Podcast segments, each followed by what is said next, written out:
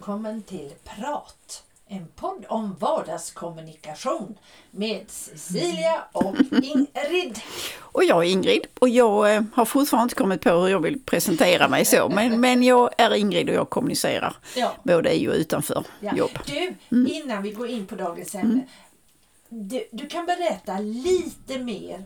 Du kan berätta lite mer om just ditt jobb, tänker jag.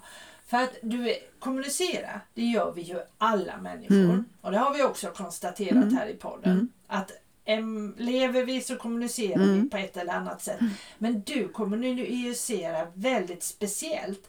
Och lite grann om det ska vi ju faktiskt prata om idag. Mm. Men, men, men berätta lite grann, vad, vad, vad är din uppgift? Du menar vad jag jobbar med så? Ja. Nej, men jag intervjuar ju så att säga i huvudsak. Men, och eftersom jag har gjort det i många år så kan man säga så att det har blivit förändrat. Nu måste jag ringa. Då bokar jag en tid eh, vid det telefonsamtalet och sen ringer jag tillbaka. Och, och det har blivit så att människor är så stressade idag och eh, i och för sig de intervjuerna jag gör nu är väldigt långa. Så att en halvtimme är liksom ingenting som människor har över utan nu måste jag boka in. Så att, ja. Jag tänker, vad är det för typ av intervjuer? Va, va, va, varför anlitar man dig? Ja precis, det var, bra, det var en bra fråga faktiskt. För jag har eh, ett företag nu som jag skulle intervjua här ifrågasatte vem jag var. Mm. Och hur jag hängde ihop med det företaget. För jag hade skickat ett mail till honom och där lät jag min signatur vara med för att han skulle se vem jag var och sådär. Och då fick jag förklara att jag är en, en extern konsult och, jag- och samarbetar. Det som är konstigt i sådana här sammanhang är att de flesta, eller alla får ju ett brev. Alla eh, vet ju att jag ska ringa. Men det är väl så att man läser inte och är det för långt så är det borta så. Men där står i det brevet att jag ska ringa och vad jag heter och företagsnamn och så. Så att, eh, nej så att det, ja nej det är intervjuer. eh, Det och där. Och där Ja, ja, precis. Och han frågasatte starkt eh, vem jag var och så. Och sen så, ja, sen fick vi ändå försöka genomföra intervjun. Och det gick bra? Ja, det gjorde det. Ja, det Du gjorde behövde det. inte använda någon flört som vi Ka- pratade om Ka- för, sist. nej, nej, det vet jag inte riktigt. Nej, vi var väl inte riktigt på den, på den nivån där. Nej, precis. Han var, han var liksom lite negativt inställd Ah, från början. Därför att han ifrågasatte så. så att, jag har tänkt på det faktiskt nu efteråt. Att, att det är bra att använda kommunikation så. Mm. Och olika plattformar. Att man kanske i det här sammanhanget behöver prata mer med sina kunder om Mm. vad det är man gör och varför man gör det. Och en stor fördel som jag ser det, det är ju att man inte gör det själv. Mm. För skulle företaget göra detta själv så tror jag att då har man kanske lite förutfattade meningar, man har ont om tid och man behöver liksom se lite grann från olika infallsvinklar. Mm. Och det gör jag för jag känner inte till, jag känner till vem jag jobbar med men jag känner inte till allt. Nej. Nej, precis. Och sen är du ju professionell på det du gör, att få fram, du vet hur du får fram svaren och hur du kan ställa frågor så att du får, för att ställa, det skulle vi prata om i, i podden. Gott, ja, ställa hur man frågor. ställer Mm, frågor. mm, För det är inte, det kan jag ju märka i mitt jobb. mm, Att jag behöver ställa frågor till en brukare eller till mm, när jag jobbar i mitt företag också till mina kunder. mm, Och det är så lätt att ställa en fråga och få ett, kanske ett svar som man vill ha bara för man ställer frågan Mm, på det viset. En sluten fråga med ja eller nej. Eller, alltså lite Mm, grann sådana mm. saker. Så det är ett intressant ämne det. Bara det, Mm, att ställa mm. frågor. ja, jo men det är det. Men, eh, idag skulle vi ju prata om en annan sak som också har väldigt mycket med det här med kommunikation att göra och eh, i vår globala värld där vi möts och vi kommer från olika kulturella bakgrunder, då kan det bli kulturkrockar. Och du har ju varit med om mycket sånt nu om jag har förstått det rätt eftersom Ja, du inte- intervjuar eh, i Kina var det det? Ja precis, ja, jag har intervjuat, ja, precis, jag har intervjuat eh, olika, så att säga, från olika länder och, och det är då inte svenskar. Mm. Även om man, de, de finns, jag ska intervjua svenskar också i de länderna. Men, men eh, samtidigt så är det ju så, nu när vi pratar om kulturella skillnader, att jag kan säga att där, det är ju nyanser av det. För att det kan vara kulturella skillnader om jag pratar med eh, chefspersoner, Ja, ägare eller eh, tjänstemän eller kollektiva. Mm, mm. Och, och jag tycker att det är intressant oavsett För att man kan, jag kan bedöma hur mycket man känner till Ja. och hur mycket man är engagerad. Ja. Så att, men det är ju liksom så, och där, och där märks eh, tydliga skillnader på om, om man jobbar på så att säga, i fabrik eller om man jobbar på tjänsteman och så. så att, men kulturella skillnader, jag tänkte så att jag har intervjuat då, eh, personer från Kina Ja. och kineser då. Nu kan jag inte kinesiska utan vi får ju prata engelska och bara det är ju en utmaning då för att man ska förstå varandra och detta då var också via Teams. Ja. Och det som slog mig i det här sammanhanget, de här eh, som jag intervjuade då jobbar ju i Kina på, eh, alltså för ett svenskt, bo, alltså ett svenskt ägt bolag. Och, och eh, det jag slogs av, jag ställde ju ganska enkla frågor eller raka frågor, men jag fick alltid tillbaka en sån så lång historia. Därför att man ville berätta om hur bra eh, allting var, hur mycket man jobbade med de här frågorna och allt vad man hade gjort och allt vad man var på gång med och så. Så att det var, det var, jag förstår ju att man är väldigt stolt över, över sitt eget arbete. Sen samtidigt så låg det väl också lite grann i att man inte riktigt förstod frågan. Därför att man var inte tillräckligt insatt i det här området så att säga. Och anledningen till att jag fick ställa de här frågorna till eller intervjua var ju, är ju också ett sätt att öka medvetenheten. För, för, för det här arbetet kommer att också vara på eh, då respektive Kina och, och i andra länder där man är verksam. Därför att det handlar om hållbarhet och, och då är det liksom ingenting som man kommer undan utan oavsett så. så att, men det slog mig väldigt mycket och de var väldigt angelägna om att berätta hur bra arbetsgivare de hade och, och vilka, vilka bra förmåner och så. Så att jag kände liksom att, oh, sån stor tacksamhet och så att man ville berätta. Och det är ju en oerhört stor kulturell skillnad. För så gör ju inga svenskar. Nej. Nej, snarare tvärtom. Ja, precis. Ja, att man klagar mer och så. Ja, Så att det var en jättestor skillnad. Sen så har jag också intervjuat eh, eh, motsvarande så att säga i USA. ja. Och då var det ju då inte svenskar utan det var, alltså är amerikaner som, som jobbar på det här bolaget då. Ja. Och eh, den första, inte, båda var på Teams.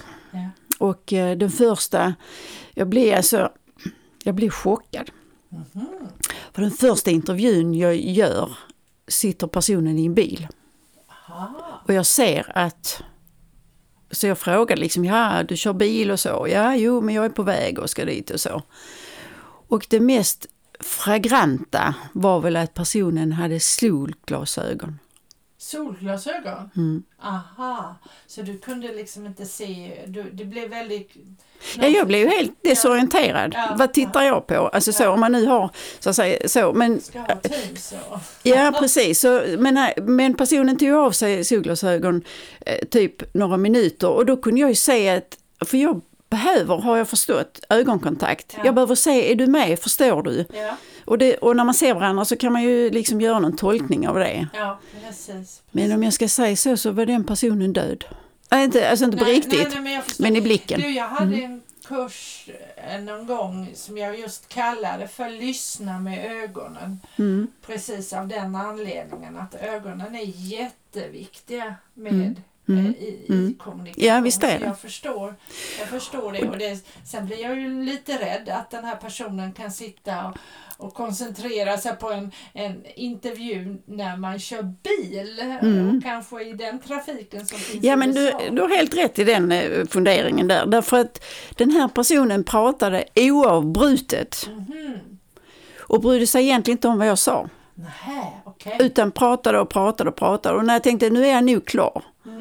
Så då kunde jag ställa nästa fråga för att jag fick ändå ta ut, och han pratade oerhört grötigt Jaha. och i ett, precis som allt det han sa var i ett ord. Ja, oj då, Och han pratade väldigt utpräglad amerikanska om jag säger så. Ja, ja. Så det var väl, det är ungefär som bred skånska kan jag tänka mig. Alltså så va. Så att därför så kände jag att han var inte ett dugg intresserad och då la jag också in då att det här med att lyssna Mm. och att förstå att man har, alltså att det är ett gemensamt eh, arbete man gör när man intervjuar, att man både svarar och är engagerad och lyssnar på frågor, alltså Mm. så va. Så att, ja. så, att det, så jag fick ju ta ut det jag tänkte att nej men han menade nog så, eller det var det som var svaret och så. Men du, tänker du då när, när det, vi pratar om kulturella skillnader att det var är det någonting kulturellt för just USA eller är det Ja, det är det. Ja, det är det. Ja, det är precis så jag tänker. Eh, därför att jag har en mycket prekär fråga, men den kommer jag inte till att prata om här. Men jag har en prekär fråga som jag kommer att ställa till min uppdragsgivare om detta. Men sen så intervjuade jag också en, en, en ytterligare person och det var en kvinna. Och hon pratade väldigt bra och jag, vi förstod varandra bra, alltså rent eh, alltså, språkligt mässigt så. Men den personen hade inte bilden på. Nej. Och för mig är det också, för jag frågade, ser du mig? Ja, jo. Och då kunde jag liksom inte med och säga att jag ser inte dig. Kunde du inte det? Jag. Nej, jag kände liksom inte riktigt det, för hon förstod ju. för- Eller jag sa någonting sånt, jag ser inte din bild eller någonting sånt sa jag ju. Så att vi så. Så att där är också en, för mig, alltså är vi två personer så tycker jag inte att man stänger av bilden.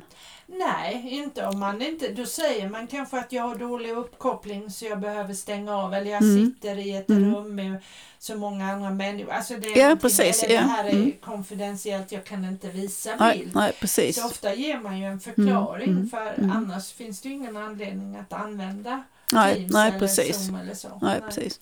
Nej, men det är som du sa att det är specifikt då. Alltså jag, nu har, jag har ingen, jag har inte gjort någon undersökning och har egentligen inte belägg för det jag säger. Men jag har varit, och jag har bara varit i New York eh, två gånger och, och de tillfällena, och speciellt första gången jag var där, så kände jag att ska man vara i USA Mm. så måste man vara stark, man ska vara ung och man ska vara frisk. Ja, Och helst kanske, ja kanske eh, man. Man. Ja. Ja, i alla fall vi. ja, jag vet inte det riktigt för att då när jag var där så mötte jag många människor eftersom jag åkte tunnelbana och gick på stan och så. Och då såg man ju att de som var unga och starka och hade liksom stuns i stegen, de var förmodligen de framgångsrika. Det var ju många gamla människor som jobbade och som liksom på något sätt, det syntes väldigt väl att de kämpade för sitt jobb och så. Och, och det kan jag känna i, i de här intervjuerna också att ska man lyckas så ska man vara ung, stark och frisk. Och helst rik. Ja. Jo, men det... Mm. Nu pratar vi fördomar kring USA, men jag har väl samma fördomar om man Mm. vill kalla det så. Mm. Eh, dels att jag var i New York en gång när jag var eh, hade i, slu- i princip slut på reskassan och det var inte speciellt kul. Eh, och sen har jag en svägerska som bor och har bott i USA i många, många år och eh, nu börjar komma till åren. Och eh, har det jättesvårt eh, för att eh, ja, märker det att hon, nu hade det varit bättre att få Mm, bo i Sverige. mm, men mm. så har hon ju barn och barnbarn i USA och dessutom så har hennes barn är då blandade, alltså bruna därför att, färgade därför att eh, hon var själv gift med en färgad man. Och eh, den ena tjejen av hennes döttrar då har det gått jättebra för. Mm. Hon har väl studs i stenen. I stegen. Mm. Men den andra dottern och framförallt hennes son är det svårt för. Han har hamnat i problem och hamnar man i problem och är färgad i det landet Mm. då är det svårare Mm. om man säger så. Mm. Så tror jag. Men det var ju kanske inte det vi skulle prata om men, men ändå. Ja, Nej, men jag lite tycker- grann våra tankar Ja. kring olika länder. Men jag tycker ändå alltså kulturella skillnader, alltså som du sa att visst det är förutfattade meningar och så, men, Ja.